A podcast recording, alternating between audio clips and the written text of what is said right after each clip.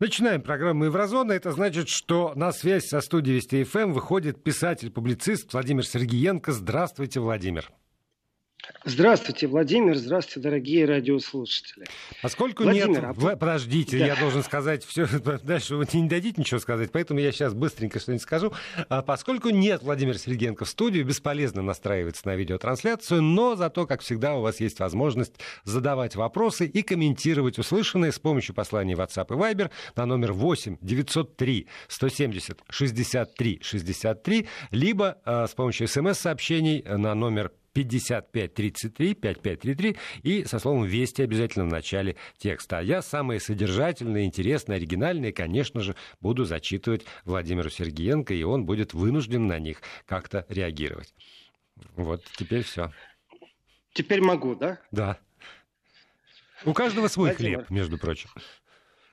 А помните ли вы, как начали э, вот мою программу Еврозона, вы со слов, что прям из э, вражеского логова. Помните? Такой момент был. Я выслушал все, что вы мне сказали, пересмотрел свои взгляды, я легко обучаем, и теперь я понимаю, что для кого и логово врага, а для кого и мать родна э, в этой Европе.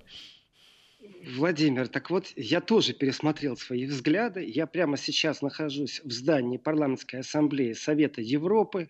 Прямо отсюда веду сейчас репортаж. Э, практически у меня есть ощущение, когда выступают украинские делегаты, вот прямо сейчас вживую выступает э, делегат Грузии, и у меня появляется ощущение, что я в логове врага.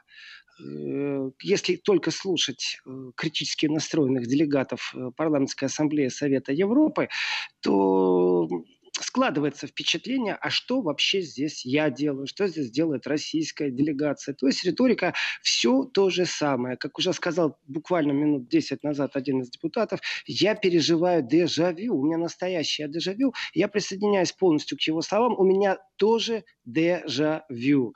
Такое ощущение, что некоторые депутаты не поняли смысла Совета Европы, парламентской ассамблеи, не поняли полномочий, не поняли, что есть понятие политизации вопросов и что есть, конечно же, устав организации. Очень важно.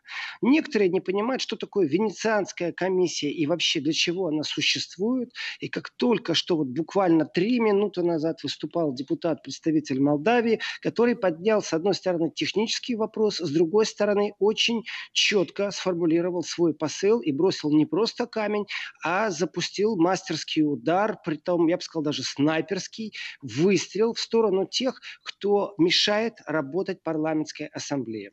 Технически это выглядит так. Можно оспорить присутствие любой делегации. Так оно и было в понедельник. И председательствующий, а в ПАСЕ теперь новый председательствующий, бельгиец, Э, он большой знаток искусства, э, художник, э, винодел, как стоит в интернете, и политик, а также в прошлом еще и успешный бизнесмен. Он работал в таких очень сильных фирмах представительских, и, в принципе, хватка у него есть. Так вот, э, по процедуре в парламентской ассамблее э, оспаривание происходит как? Вот, допустим, я решил оспорить ваше присутствие в радиорубке Вести ФМ в программе Еврозона. Я его высказываю. На что вы говорите, ну, нужно, чтобы это кто-то поддержал. Пожалуйста, встаньте, те, кто поддерживает. И вот если поддержат, например, делегации из пяти стран, и нужно не меньше десяти человек. Ага. Тогда этот вопрос отправляется в комитет, в котором котором будет рассматриваться причина протестования делегации, почему у нее хотят забрать полномочия. Э, Петр Толстой изначально же сказал четко позицию. Будет ограничение, ну, развернемся и уйдем. Это, конечно, моя интерпретация. Ну, смысл же слов э, важен, а не прямая передача. Тем более, что много цитировали его.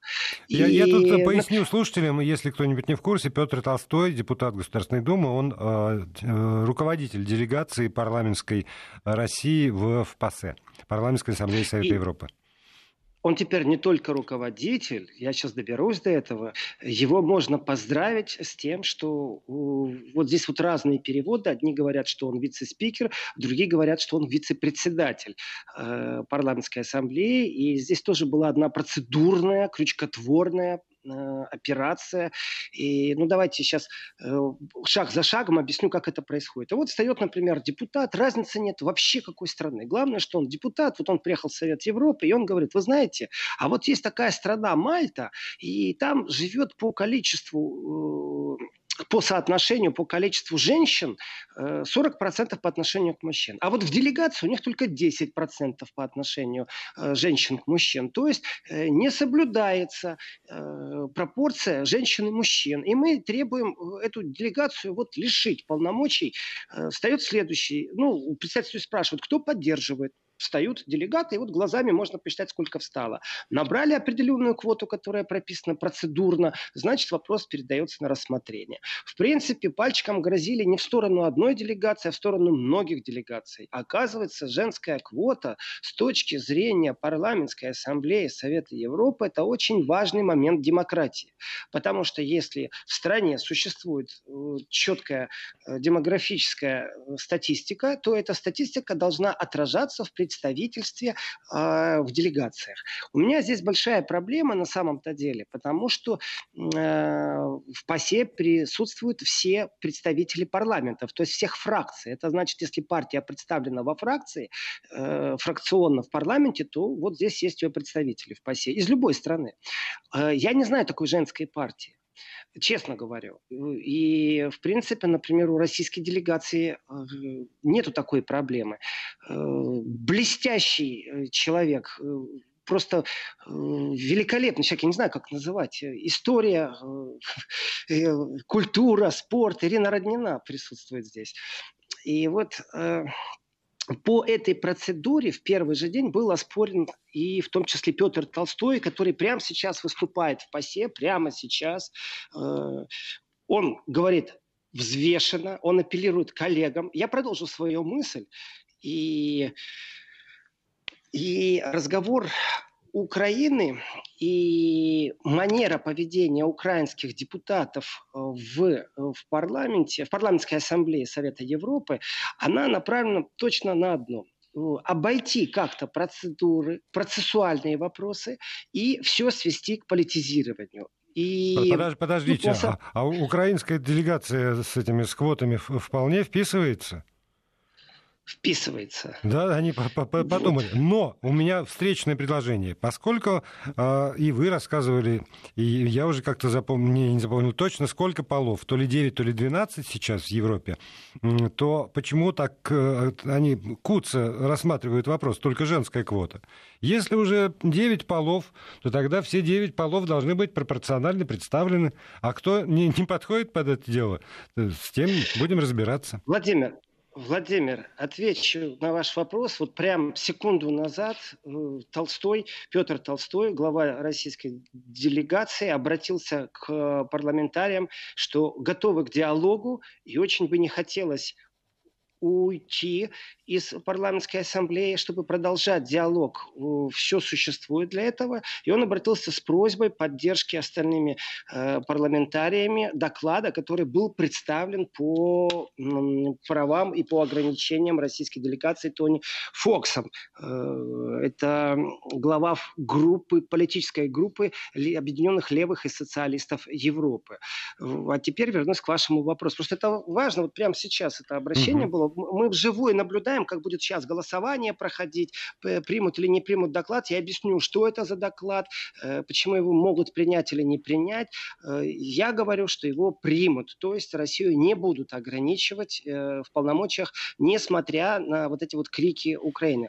Отмотаю немного назад к выступлению молдовского депутата, который сказал, вы знаете, здесь есть профессионалы, которые умеют вот все, что угодно превратить в какой-то фарс. Ну, я интерпретирую его слова, что они умеют очень хорошо протестовывать чьи-то полномочия.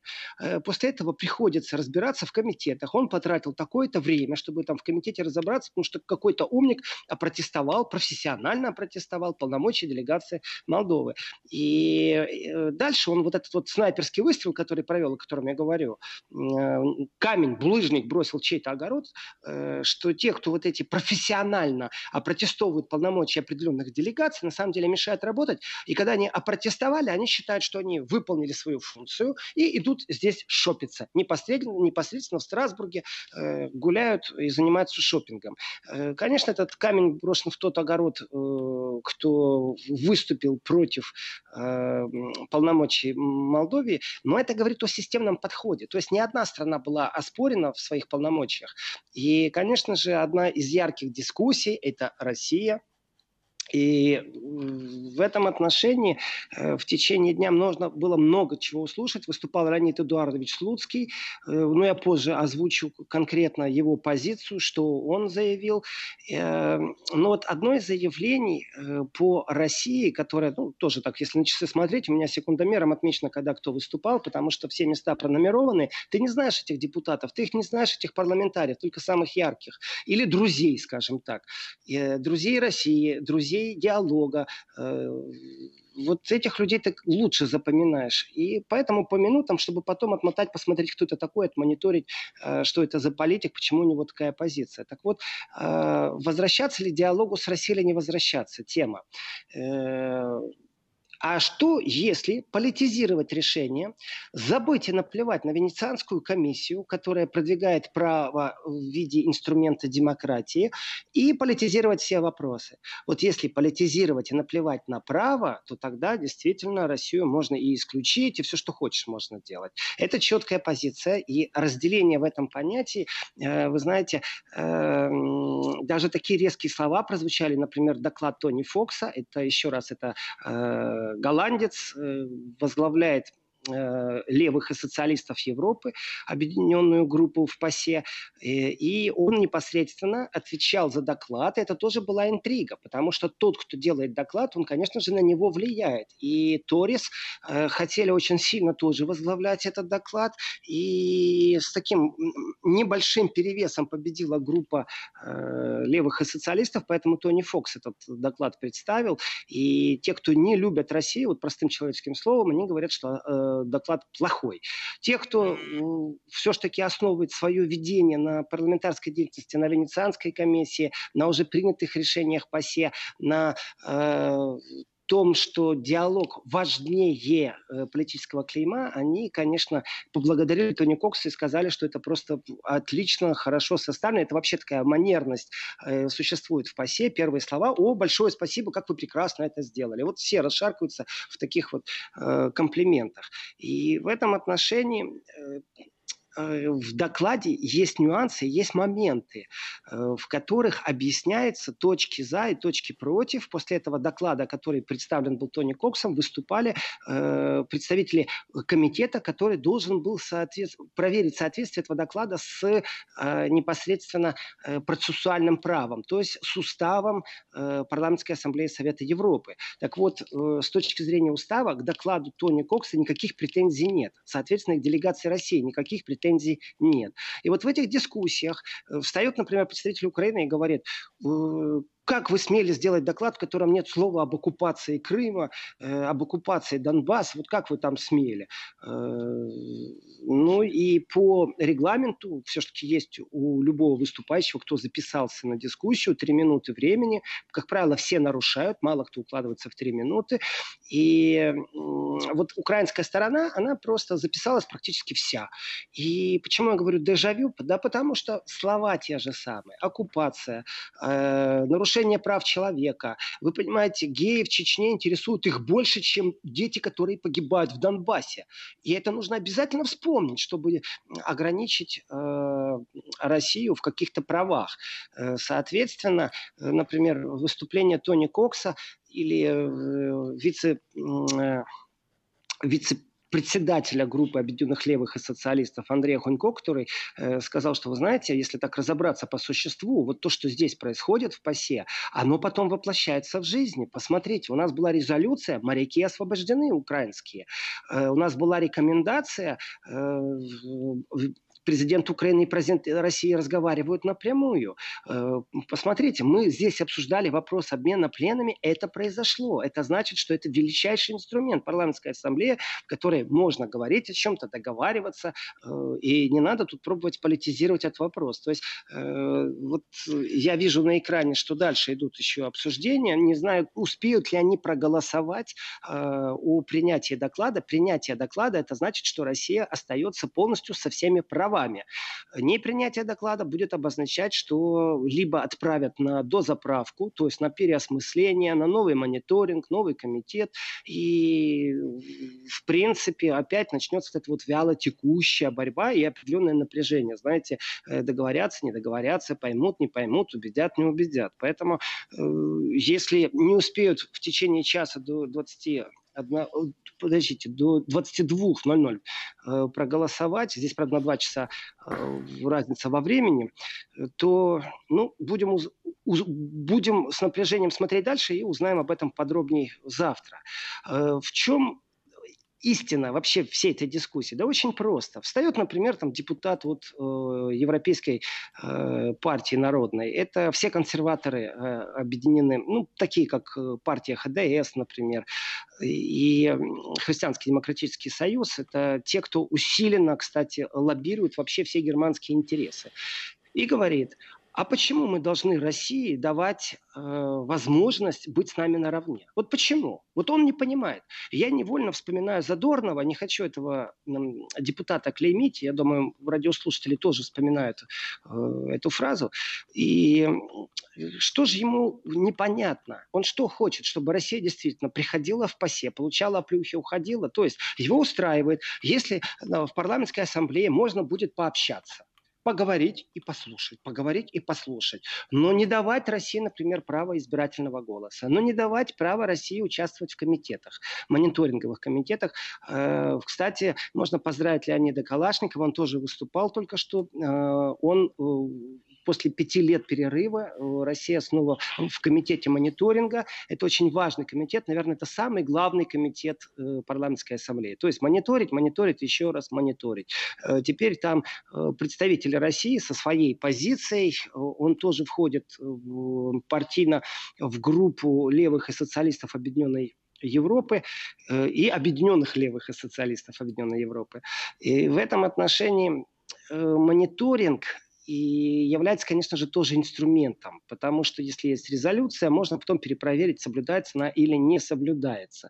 И здесь и спекуляций много, и надежд много, но факт есть факт. Если представитель э, парламентской ассамблеи хочет, чтобы Россия только слушала, э, что говорит он, то, в принципе, наверное, его нужно отправить за парту э, какого-нибудь э, дошкольного заведения, потому что уроки демократии во многих европейских странах начинаются еще в детском саду.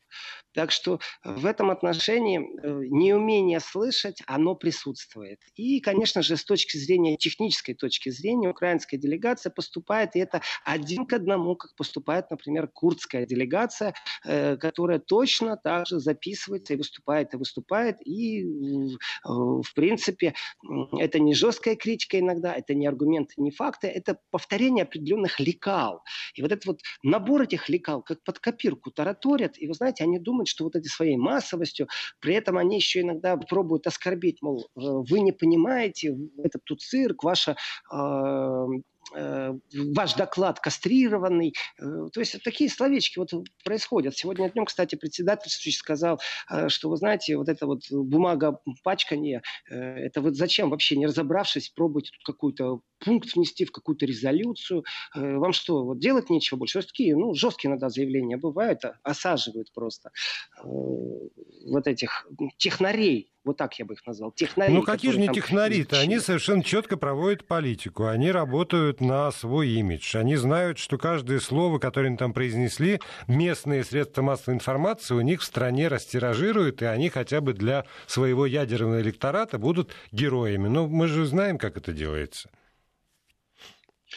Ну, я с вами согласен. Вот прямо сейчас... Упс. Звучит э, в поддержку Российской Федерации, при том четкая позиция. Российская Федерация должна быть здесь. Я, если честно, не очень понимаю, зачем второй раз обсуждать этот вопрос. Один раз уже это проходили.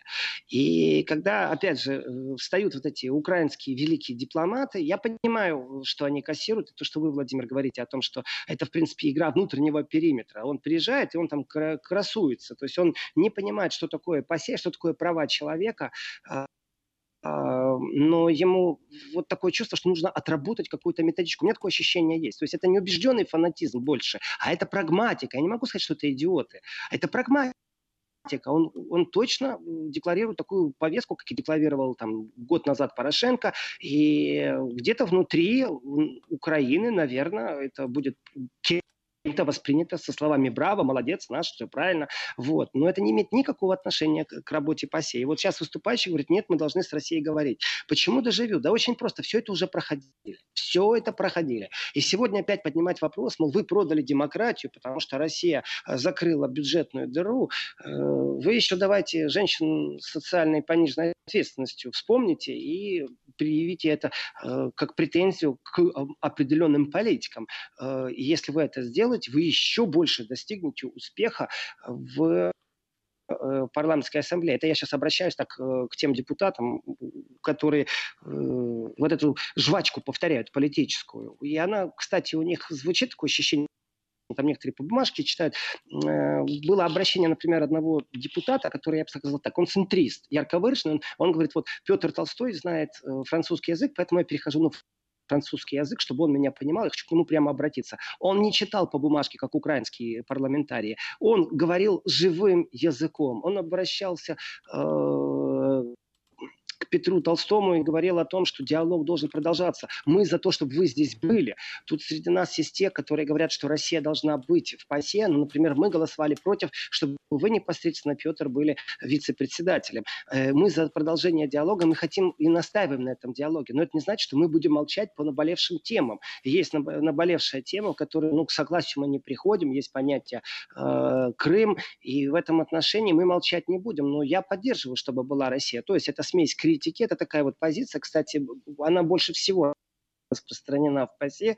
Э, и это такой здравый, прагматичный политический подход, потому что ПАСЕ на самом-то деле не имеет инструментов, и этому было посвящено сегодня целое утро, э, что делать с теми и как делать с теми, э, кто нарушает резолюции или не выполняет уставные требования, не выполняет выполнять на себя взятые обязательства. Вот что с такими делать?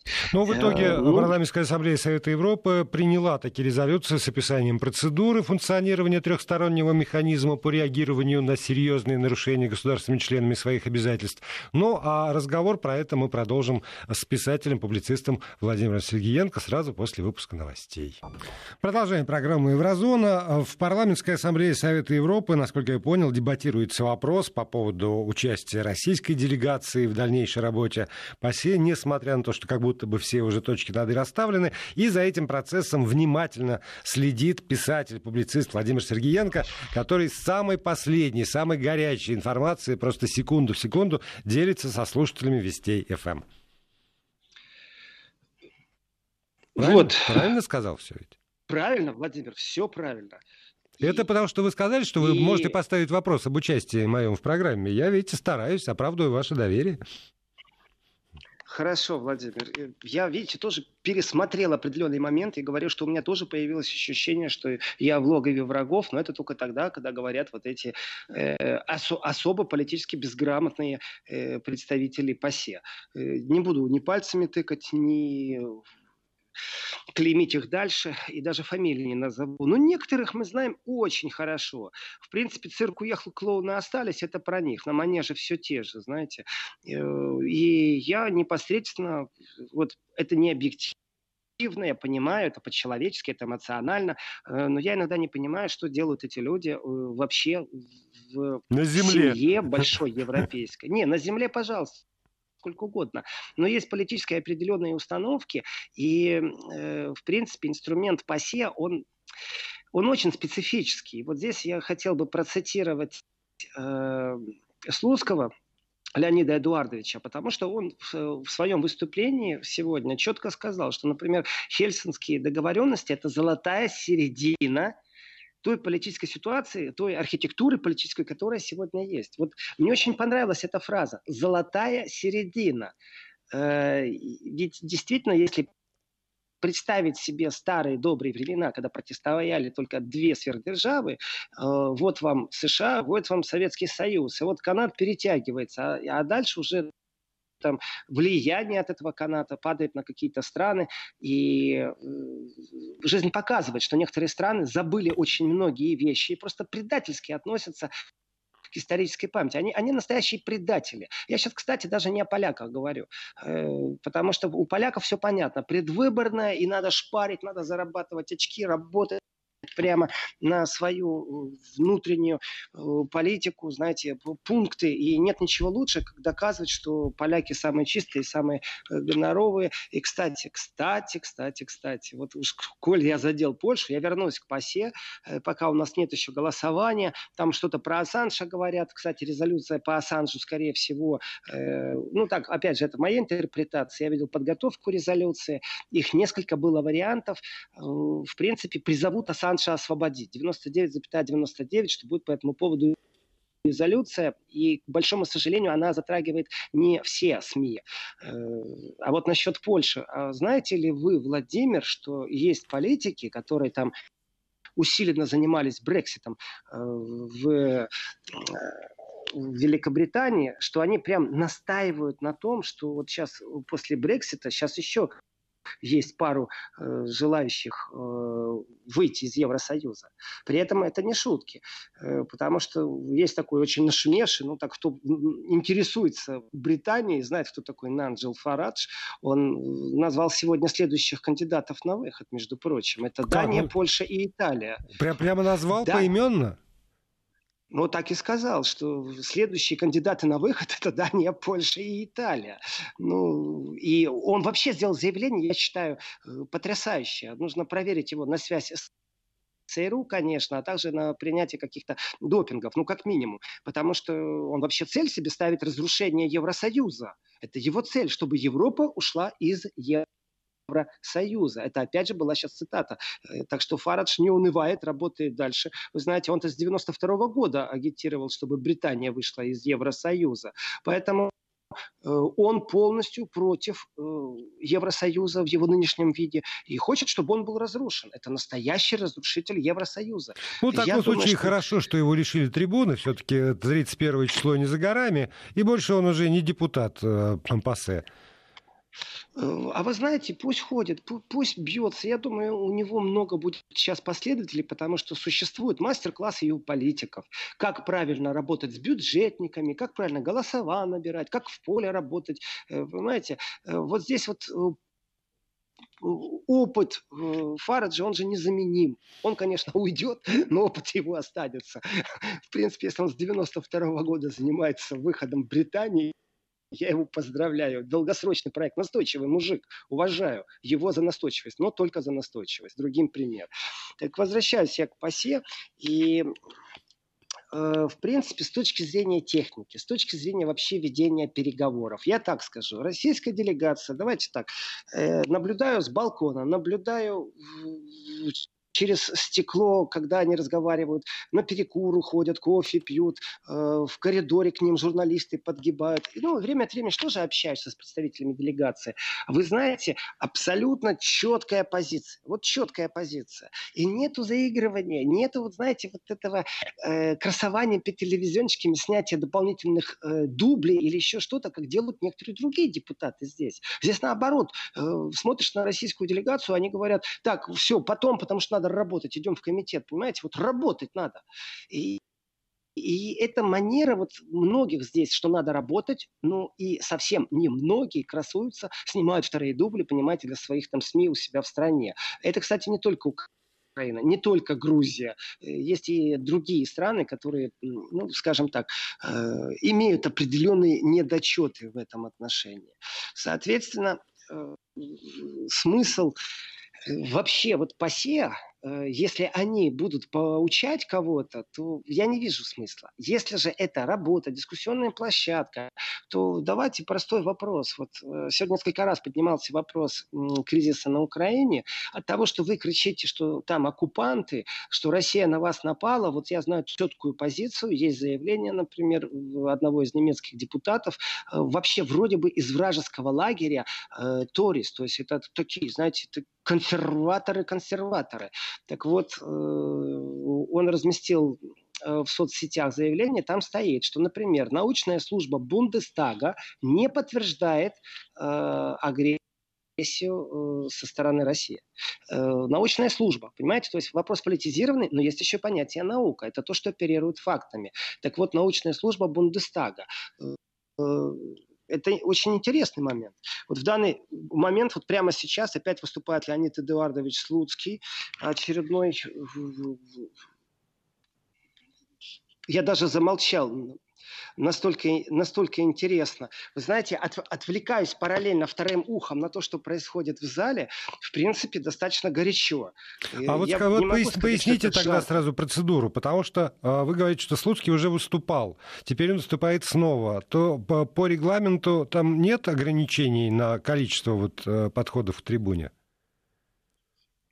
Вот я, я сейчас объясню э, технику, как это происходит.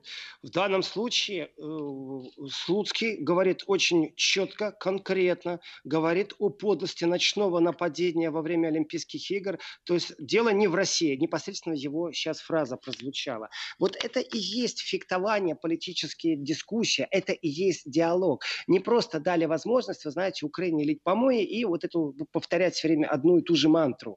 Вот есть другое мнение, другое другой взгляд и возможность озвучить. Вы знаете, некоторые в шоке. Э, я объясню про процедуру обязательно, Владимир. Если вдруг уйду, напомните, э, Хорошо. остановите. Потому что очень важный момент. Вот, например, э, разговариваю с депутатами, есть тут места, где ты пересекаешься практически регулярно, и отношения, знаете, такие прагматично рабочие. Это депутаты разных фракций. Они в своих парламентах могут друг с другом не общаться вообще. У них нет никакой кооперации друг с другом. Но общие интересы есть. И и, например, узнав о том, что Вышинский был в, э, тюрьме, он был в ПАСЕ, э, он встречался э, в том числе с комиссаром по правам человека. То есть это очень важный момент. Озвучить то, что происходит там с, с радио в Балтике, в Балтии.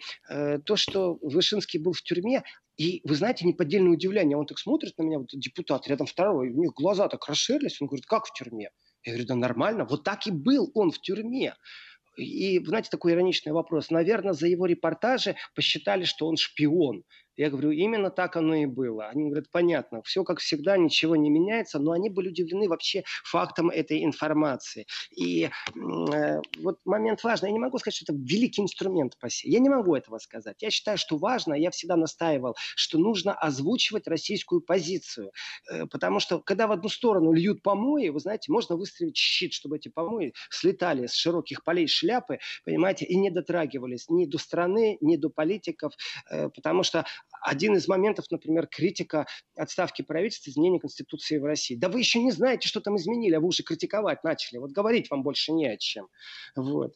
И в этом отношении Конечно же, и по процедурам, и закончил э, Слуцкий только что свою речь в ПАСЕ. Э, ну, я думаю, близится, близится уже к развязке, голосованию.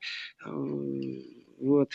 Сейчас выступает Швабы. Этот человек очень сильно отвечал за мониторинг. И вначале, в первый день, у меня было даже удивление, когда переспрашивали несколько раз Швабы, э, как он относится к тому или к другому замечанию по России. Потом я понял, что это не личное отношение председательствующего и какого-то депутата, а этот человек просто работал над определенной документацией в определенном комитете, поэтому к нему и обращаются. Он возглавлял комитет, поэтому он является, ну, как минимум, авторитетом в том, что этот комитет сделал сделал, поэтому к нему и обращались. Я вот думаю, здесь вот я вас прерву. А, у нас, как всегда, шестисекундная пауза, а после этого продолжим.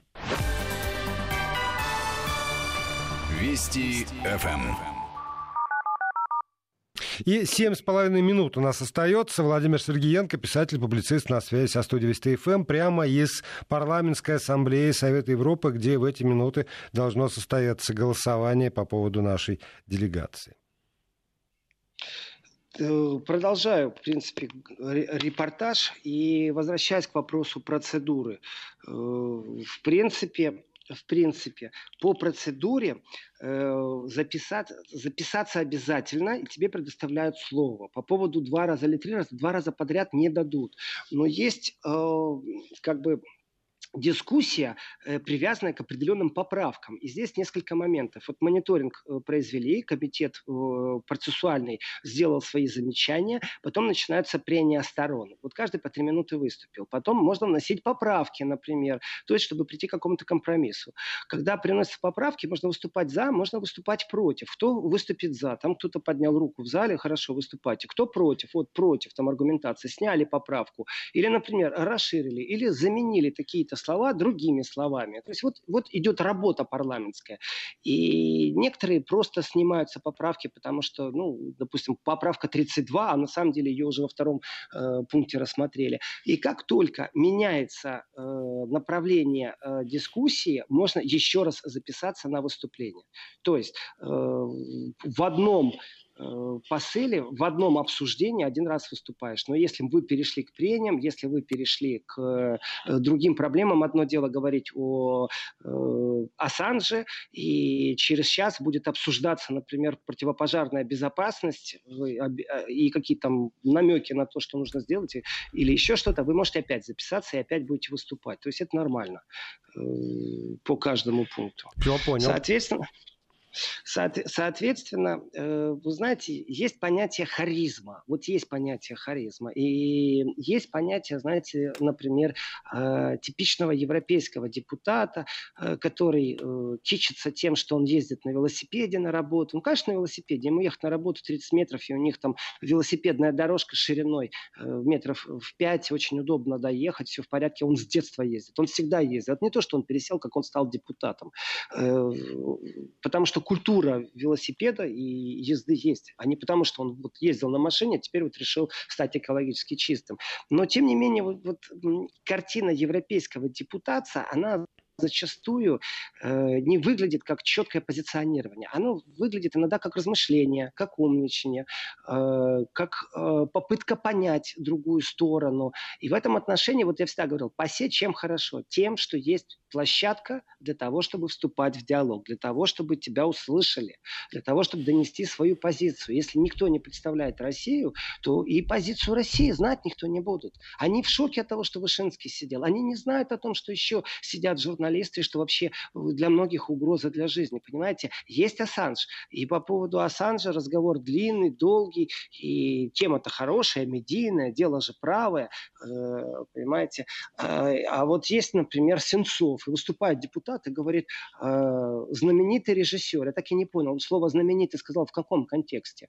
Э, знаменитый режиссер Сенцов. Личность Сенцова знаменитая. Насчет того, что у него есть профессия режиссер, верю. Насчет того, что он знаменитый знаменитый режиссер, ну, я скептически отношусь к этому заявлению. Но так оно и работает. И подкомитеты в которых присутствует делегация России, представители России. Вы знаете, в первую очередь, я считаю, очень важно это не только знать, как инструмент работает в ПАСЕ, но еще и озвучивать собственную позицию. Потому что э, если вы послушаете то, что здесь говорят о Чечне, то такое ощущение, что э, глава Чечни запугал всех. Все, все, все в России ходят все им запуганные. Ну, это говорит депутат. Он вживую выступает и говорит. И я понимаю, что, например, если у Ассанжа есть группа адвокатов, которые говорят о том, что э, под четким руководством ЦРУ, э, пока он э, жил в посольстве, за ним следили, всю переписку копировали, все смс все, что можно было забирать, забирали. Вы знаете, особое, кстати, внимание, это пишут коллеги из Deutsche Welle, что особое внимание это было ко всем, кто из России, посетителям Ассанжа.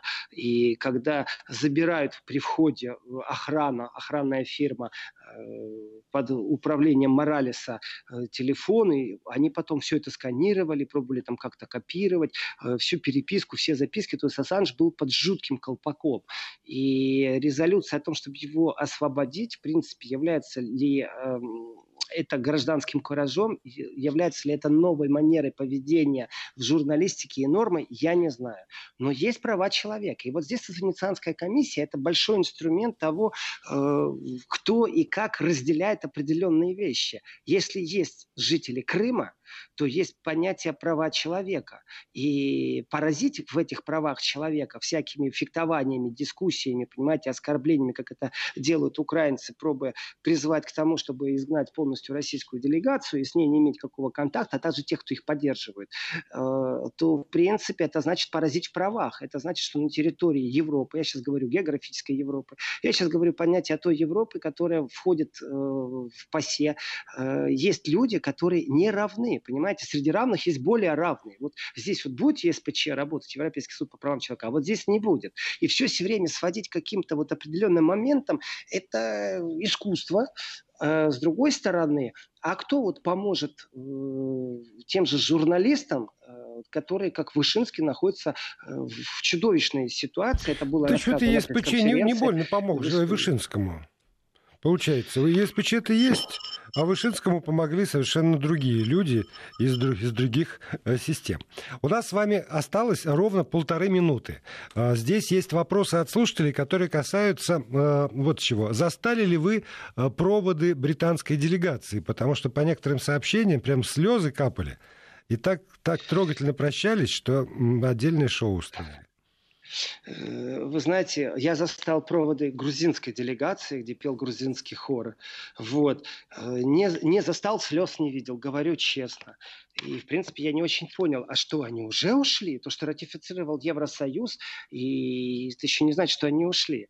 Вот сейчас, в данный момент, у нас еще одна минута, выступает тот, кто э, представил доклад Тони Фокс, это значит, что уже все прения закончили. И на все претензии, которые были предъявлены докладу, он сейчас имеет возможность ответить. У него 6 минут на ответ. У, доклад, у, у сторон прений 3 минуты, у него 6 минут, как у главы доклада.